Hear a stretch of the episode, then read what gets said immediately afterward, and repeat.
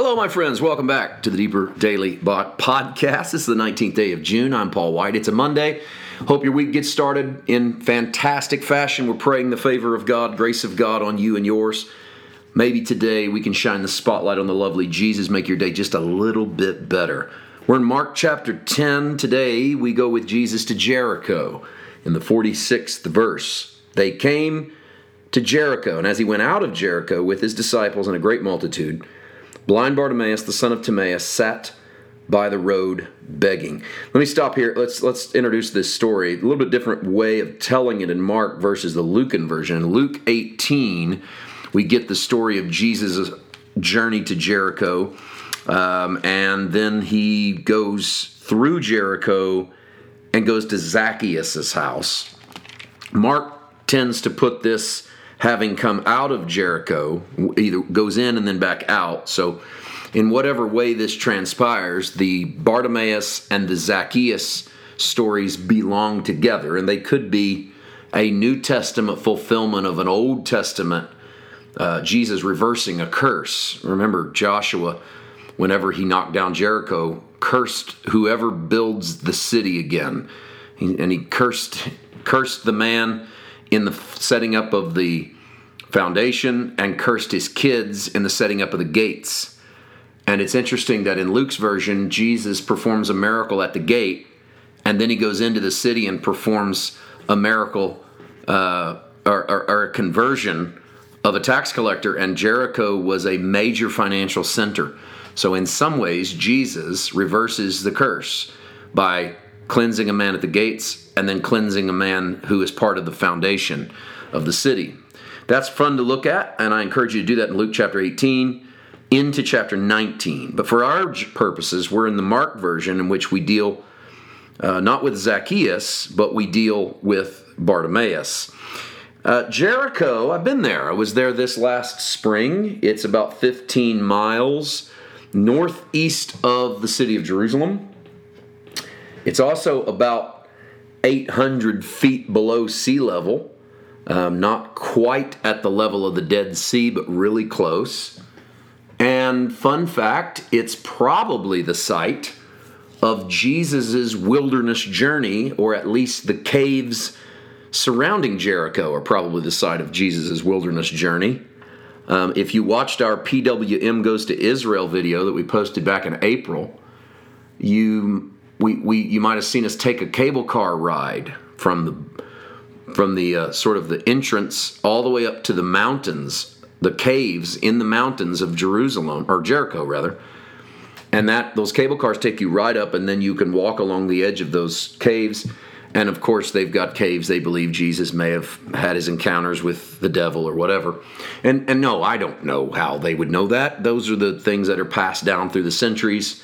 Are they accurate or not? Who knows? But I do know that if that's the area that Jesus was in, it is quite formidable and it is very difficult to imagine someone having much peace there.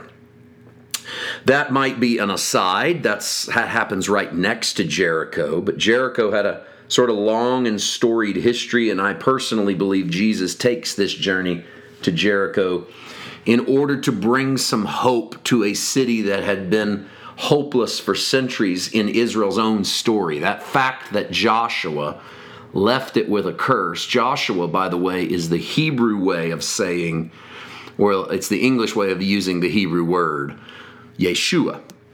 Um, then the Greek rendering is Jesus. So that Joshua and Jesus are derived from the same word, in other words.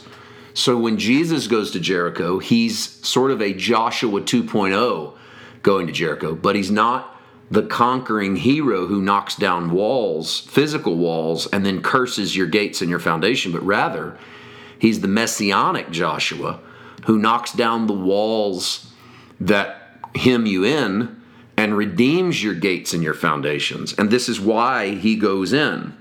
Uh, he goes in with his disciples and a great multitude and meets blind Bartimaeus, the son of Timaeus, who sat by the roadside begging.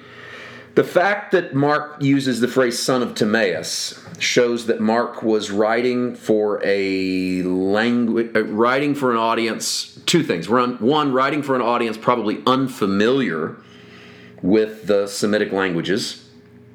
And it also indicates that Bartimaeus is not just any old beggar, that he probably is a man of great reputation, or at least his family are people of great reputation. And that's why you say son of Timaeus, because in those. Um, in those days, in, in the days of those narratives, to include the familial name, the father's name, or the surname, was to say that this person's important. So, and we also know based upon the fact that he wants to see again, which we'll learn over the next couple days, um, maybe he's lost his sight in some accident or some illness, and he's going to request to have it back. He heard it was Jesus of Nazareth, verse 47. He began to cry out and say, Jesus, son of David, have mercy on me. And then many warned him to be quiet, but he cried out all the more, Son of David, have mercy on me. So Jesus stood still and commanded him to be called. And then they called the blind man, saying to him, Be of good cheer, rise. He's calling you.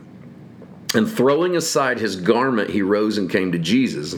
So, whatever he has cloaked over him, um, he he he throws this this off. Um, let me. I, I don't want to get ahead of myself. I know sometimes it feels like I take maybe a little too much time. At least that's how I feel sometimes. But I also think we have a chance when we walk through these things to to hit these little moments that aren't always easy to hit in preaching. So why not do it? Let's start with this idea. In verse 49, Jesus stood still, or some translations say Jesus stopped. And here's a thought I want to leave you with today. One of the marks of the public ministry of Jesus is that when he sees people suffering in the midst of crowds, he stops what he's doing and deals with the individual because the Spirit of Jesus is not one to find its fulfillment in the crowd, but to find its fulfillment in the individual.